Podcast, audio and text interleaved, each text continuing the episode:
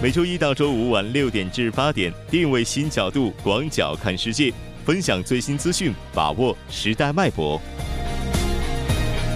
锁定新闻在路上。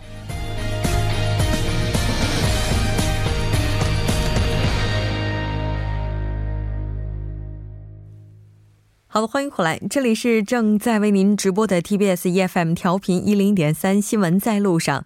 十二月一号，TBS EFM 将迎来开播十周年纪念日。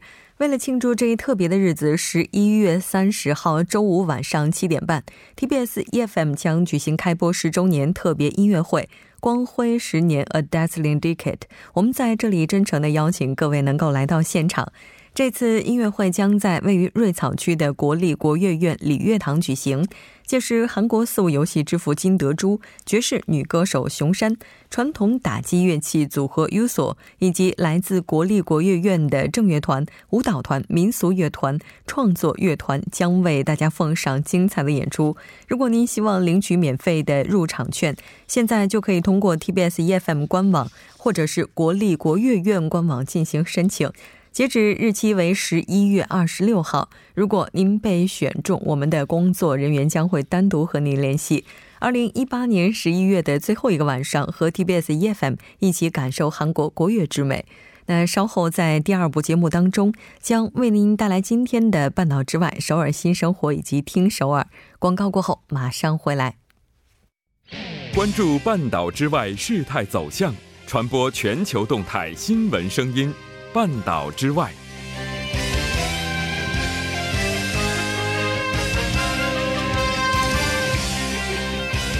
好的，欢迎回来。半岛之外带您了解全球资讯。接下来马上连线本台特邀记者齐明明，戚记者你好，主播晚上好，非常高兴和您一起来了解今天半岛之外的主要资讯。那第一条消息，我们先来关注一下 APEC。好的，今天的第一条消息呢是亚太经济合作组织第二十六次领导人非正式会议于十七号到十八号在巴新呃在巴新首都莫尔斯比港举行。嗯，是的，那先来看一下具体的报道内容。好的，这次会议的主题呢是把握包容性机遇，拥抱数字化未来。在这次会议呢是在单边主义、保护主义、逆全球化思潮等抬头的这个背景下召开，时机非常的敏感，意义也非常的特殊。是的，没错。应该说，这次的会议举行的时间点，也是中美之间就贸易战的分歧，现在是依然没有得到很好解决的情况之下。那习近平主席出席会议，并且发表讲话，那有很多的内容也是具有针对性的。我们来看一下，主要提及了哪些话题。好的，习近平主席在会议上提出，要坚持开放、发展、包容、创新、规则导向，加强国际合作，完善全球经济治理，应对共同挑战。习主席呢还就坚持构建开放型亚太经济，培育增长新动能，完善互联互通的网络，呃，深化伙伴关系等议题提出了重要的主张。是的，没错。在今天开场的时候，我们也提到了，之所以这次 APEC 会议并没有发布领导人宣言呢，其中的原因之一也有中美贸易战呢。除此之外，还包括多国对国际贸易体制的未来产生了担忧。我们来看一下中方是如何回应的。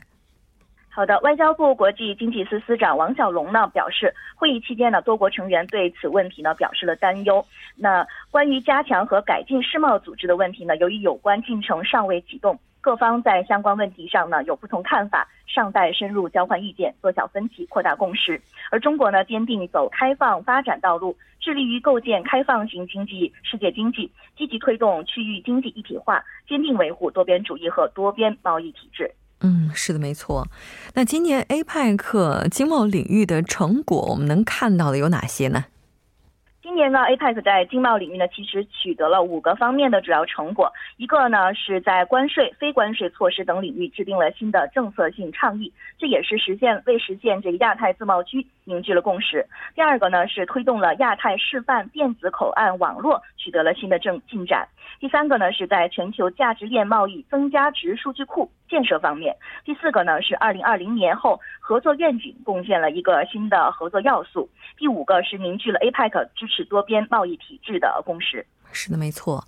自一九九三年 APEC 领导人峰会开始以来，今年应该说是第一次没有发布最终的领导人宣言。那这可能也意味着未来的贸易政策可能还是存在着很多的不确定性。是的，那根据当天的日本媒体就报道，峰会上是未达成联合公报，那也是刚才刚才主播说到了，是为 APEC 会议上的这个首次，主要呢也是因为美国和中国在贸易和投资方面的巨大分歧。阻碍了合作，而作为 APEC 会议的东道国，巴布亚新几内亚呢也将发布一项主席声明，不过具体时间呢尚不确定。是的，没错，现在各方非常期待在这个月月末以及十二月初的时候，与阿根廷举行的 G 二十国峰会，中美之间是否能够出现转机？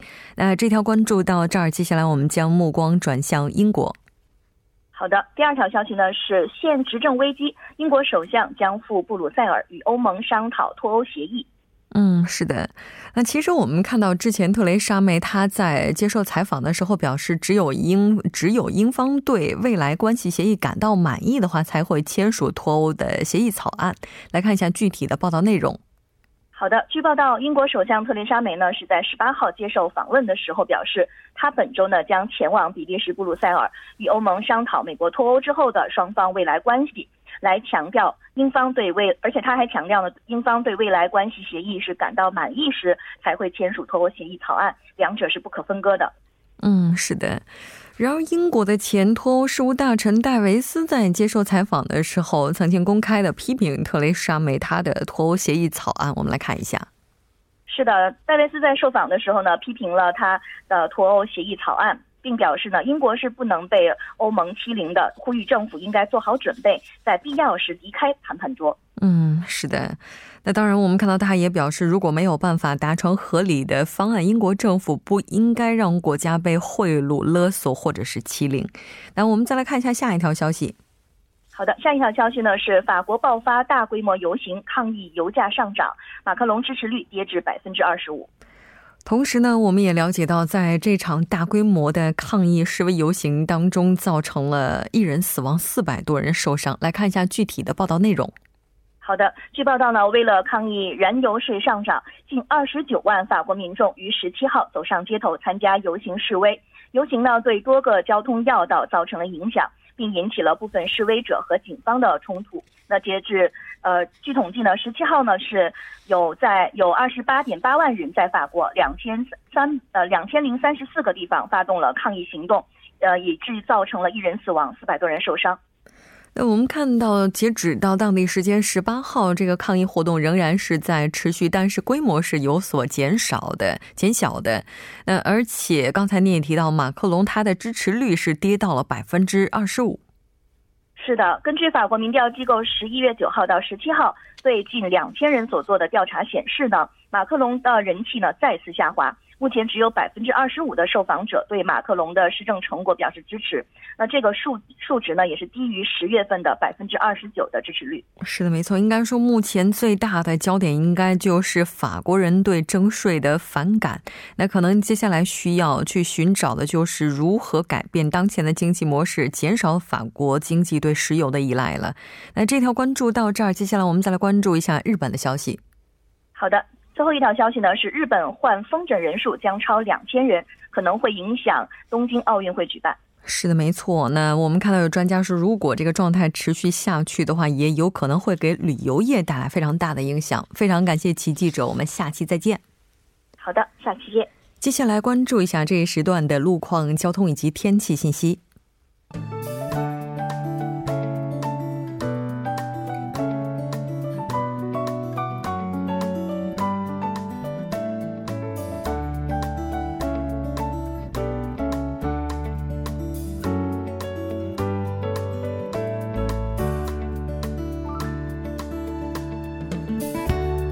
晚间六点四十二分，依然说程琛为大家带来这一时段的路况及天气信息。继续来关注目前时段的实时路况。第一条消息来自内部循环路圣水大桥方向延禧交叉路至宏济交叉路，目前呢该路段一车道受到事故的影响，暂时无法通行。并且呢，由于行驶车辆较多的影响，目前该路段拥堵严重，拥堵路段一直延续到红志门隧道为止。还望途经的车主们保持安全车距，小心驾驶。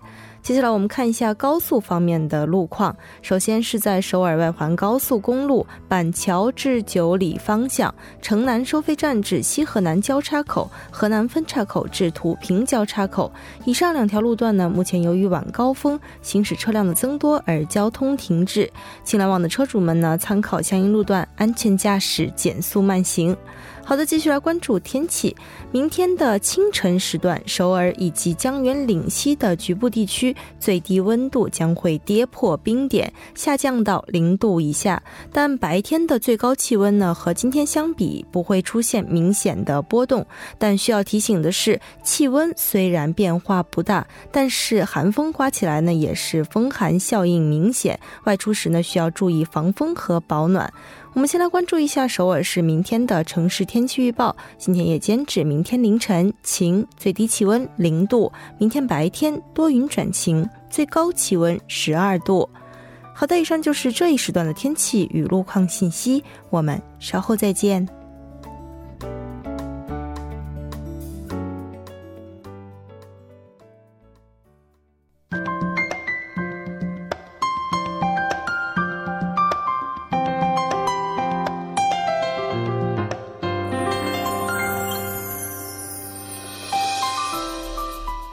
新生活为您介绍首尔市面向在韩外国人推出的优惠政策、开办的教育讲座、举行的庆典。接下来，马上进入我们今天的首尔新生活。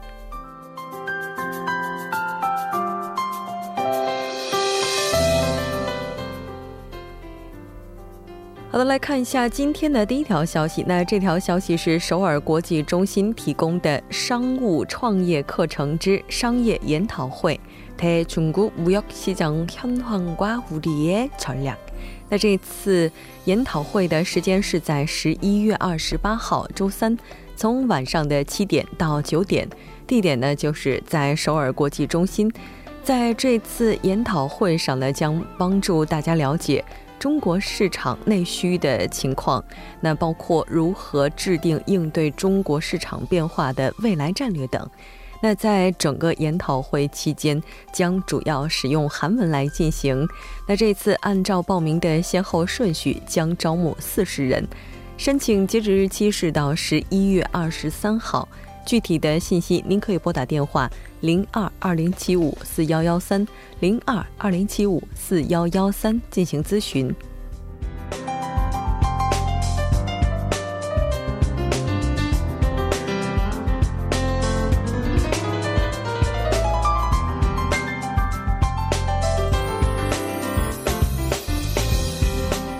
再来看一下今天的下一条消息。那这条消息是首尔冠岳区多文化家庭支援中心提供的二零一八年多文化家庭准父母教育之똑똑한엄마의초등학교입학준비那帮助大家了解小学生入学的准备。除此之外呢，还会带大家来了解孩子在入学之后的学习生活，并帮助孩子更快的去适应校园生活。 这次活动一共会分成三次来进行，分别是在十二月十一号、十二号、十三号下午从两点到四点。那这次活动主要面向的群体就是家里有六到七岁学龄期子女的结婚移民者，一共会招募十五人。地点呢就是在首尔冠岳区的多文化家庭支援中心第一中心。申请截止日期是到十二月十号。详细的信息，您可以拨打电话零二八八三九三八三零二八八三九三八三进行咨询。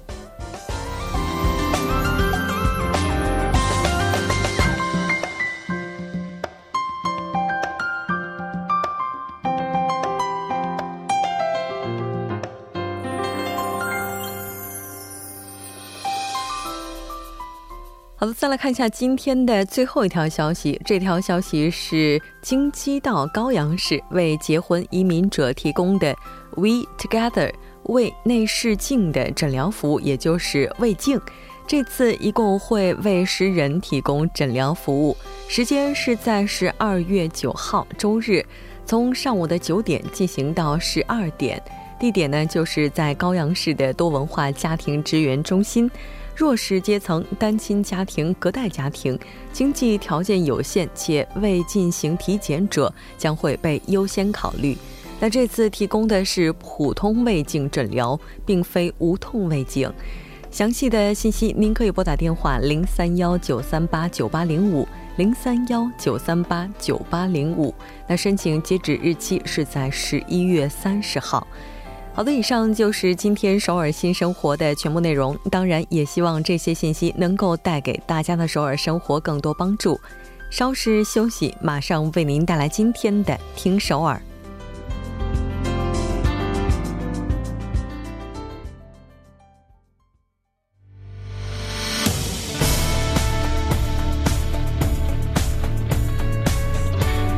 您现在收听的是《新闻在路上》。好的，欢迎回来。现在时刻是晚上的六点四十九分，这里是正在为您直播的 TBS EFM 调频一零点三新闻在路上，马上为您带来今天的听首尔。首先还是要请出栏目嘉宾金勇，金勇你好。好，大家好，主持人好。非常高兴和您一起来了解今天首尔市的消息。嗯，那我们先来看一下今天的第一条消息吧。嗯，好，第一个消息呢也是和这个出租车有关的哈。嗯，一个最新的消息显示呢，首尔市呢将推出多种的出租车的一个服务哈，比如说可以带着宠物一起乘坐这个出租车，或者是专为女性提供的女性专用预约制的出租车服务。嗯，也就是说要增强出租车能够带给大家的这种。就是带给我们的这种便利感，对，解决更多人的这种这种各方面的需求吧。嗯，应该说现在出租车也是一个备受诟病的词汇了哈，因为毕竟它的服务上有比较多的大家不满的地方，然后呢，它本身可能也会反对出现的拼车 APP，再加上接下来又有一轮可能要出现的涨价，对，目前这些都是影响现在出租车整体。在这个市民市民们的这个形象和这个将来运势的非常重要的一个因素哈。嗯。其实前段时间我们都说啊，就是 K 拼车出来之后啊，让给这个出租车司机带来很大的一个压力哈，生存压力。然后呢，业界是反非常反对这个拼车的出现的啊。不过呢，最近的一些出租车一些拒载现象啊，或者是它的一些服务上的一些不到位啊，还再加上一些价格上涨，都是让现在的消费者对现在的这个出租车非常的不满的同时哈，反而对这个拼车服务表示非常强烈的一些。一些呃好感度哈，然后在这种情况下呢，其实寿是特表示哈，正在推进利用这个出租车的运输加盟制度啊，然后引入了刚才提到的，比如说宠物的出租车，或者是女性专用预约制的出租车服务啊，还有就是跑腿出租车，还有就是老人福利专用的一些出租车等等哈。然后呢，刚才提到这个出租车运输加盟制度啊，其实这是在很久以前就出现过了，在一零九年的时候，十一月是通过了相相对于这个制度的一。个一个引入哈，但是呢，将近十年期间哈，都是没有被非常好的利用起来。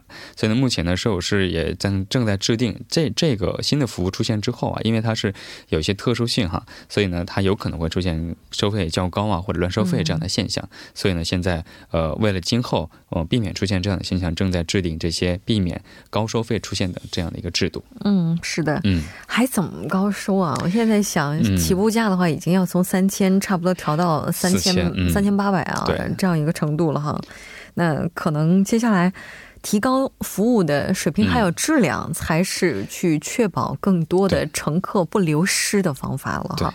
那我们再来看一下下一条消息。好，第二个消息呢是摄影师表示哈，截至到今年的十月份哈，摄影师内有六万三百多家的用户呢是安装了家用的太阳能发电机，这个数据非常的多了哈。嗯嗯，是的。家用发电机，对，呃，因为是这个是太阳能家用发电发电机哈，因为最近都是首尔市政府啊一直在推进说，呃，让一些在自己的这个屋顶啊，或者是在墙壁上安装一些太阳能发电啊，这样的话能够节省一些自己的一些电费哈。同时呢，如果你出现了一些过剩的这样的一个电的话呢，可以反而卖给这个呃发电公司这样的一个制度哈。所以呢，这个六万三百多户的安装了这个太阳能发电机，其实这个数字非常的多哈，因为什么呢？它这个数字是应该算是从一六年到一七年两年期间安装的数量的呃总和还要多一点点哈。嗯，那不仅如此呢，呃，设备是多了啊，而且呢，设备的容量就是说它的发电量哈也是多了，因为目前原先计划是它的目标值是二十二十九兆瓦哈，但是呢，目前是。按照现在的这个规模来看的话，是高出了百分之十四，是达到了百分之三十三兆瓦这样的一个规模。然后呢，其实摄影师也指出哈，就是出现了这种大规模的安装了这个佳能家用的这个太阳能发电机的一个背景的，就是因为政府扩大了对它的一些呃支援，还有就是改善了在整个呃针对发电机的安装的整个流程哈。嗯。然后尤其是今年年初的时候，摄影师也开始推出的一个叫做呃，即使就是不收取你的设置费的这样的一个负担，然后呢，只要呢每月支付这个租赁费用就可以使用这个太阳能发电机的这样的一个制度哈，所以非常受欢迎。但是呢，摄影师也叮嘱到哈，就是从明年开始啊，呃，在设置太阳能这个迷你太阳能发电这个机的时候呢，每户呢受到的一些补贴呢将会减少，嗯，所以呢，呃，自己负担的费用会增加哈，因此呢，建议在今年安装这个费用事业结束的三十号前提前申请的话，就可以依然接收到现在能够提供的一些福利政策，所以三十号还有一些时间，大家可以尽早去申请。是的，没错。嗯，应该说多使用这些清洁能源，对我们的空气也是有好处的。特别是这几天哈，我觉得对于很多呼吸道比较脆弱的朋友来讲，应该是比较难熬的。对。那我们再来看一下下一条消息。好，第三个消息呢是连续三年哈，首尔市是被评为世界第三大国际会议城市哈。然后呢，为了迈向更加更好的一个 MICE 的城市发展哈，就是首尔今天也表示哈，将于这个月的二十二号、二十三号两天在首尔举行。二零一八首尔 Mice Week 这样的一个活动，嗯。这个 mice，我记得之前在节目当中提到过，是之前提到过哈。其实它是四个英文单词的首个字母的一个缩写哈，分别是呃，第一个是比如说企业会议，还有奖励旅游、国际会议和展示展览会这四个单词英文单词的首个字母的缩写，就是 mice 哈。我在等你说英文呢，你就跳过去了。对，这英文有点难哈，所以就不献丑了。就是这个四个单词啊，其实现在这四个会议就是 mice 哈，就是现在是受是正在积极推进。的这样的一个项目哈，其实这次会议呢非常隆重哈，它是由首尔市和韩国贸易协会共同主办，然后呢首尔市下属的机构啊首尔观光财团进行主管的，而且它也不是一届两届，而且今年是已经第五届了。对，没错，我记得之前在举行的时候，我们在节目当中也是介绍过的。那我们来具体的了解一下。嗯，呃，在今年的这次的第五届的麦斯这个 week 当中，哈，呃，它是衔接了这个专门从从事这个麦斯的业界的一些人和主办方。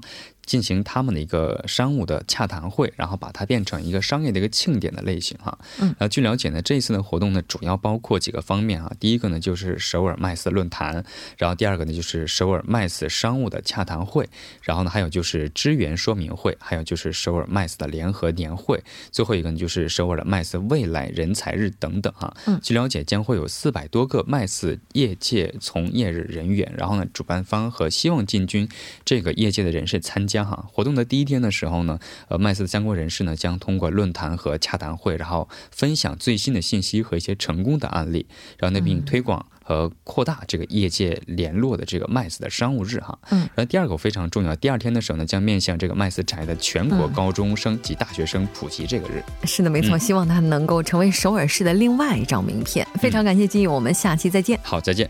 整点过后马上回来。